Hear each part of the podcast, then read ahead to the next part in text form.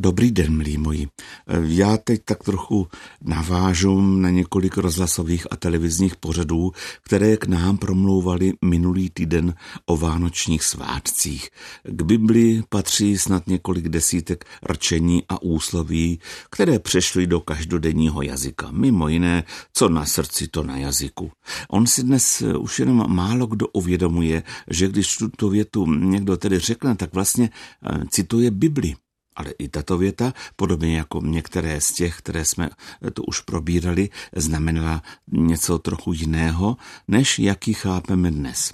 Větou, co na srdci, to na jazyku, obvykle charakterizujeme lidi, většinou spíš dámy, které neumějí takzvaně udržet jazyk za zuby. Co si pomyslí, co je napadne, to hned řeknou, jakoukoliv svou emoci hned hlasitě pojmenují. Jenže když tu větu, která podle Matoušova evangelia přesně zněla, čím srdce přetéká, to ústa mluví, tak když ji Ježíš vyslovil, nežartoval tím o žvanivých ženách, on měl na mysli něco mnohem závažnějšího. Kritiku takzvaných farizejů, kteří se ukázali jako Ježíšovi nepřátelé. Ježíš farizejům vyčítal, že u nich neplatí ono normální a běžné, čím srdce přetéká, to ústa mluví. Farizejové jsou plemeno zmíjí a mluví dobře, přestože jsou zlí. Původně šlo tedy o něco úplně jiného, než co vyjadřuje naše, co na srdci, to na jazyku.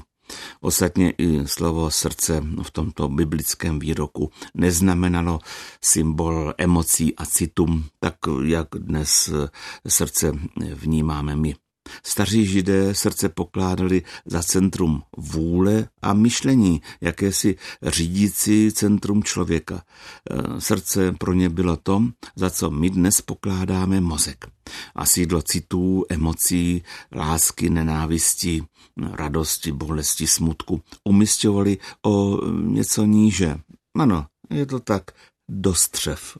A ještě stručná zmínka o farizejích, už jsem tu o nich jednou mluvil, tak tedy byli to členové starožidovské strany, která se vyvinula eh, ze skupiny Sofrim, znalců a učitelů zákona, tedy Tóry.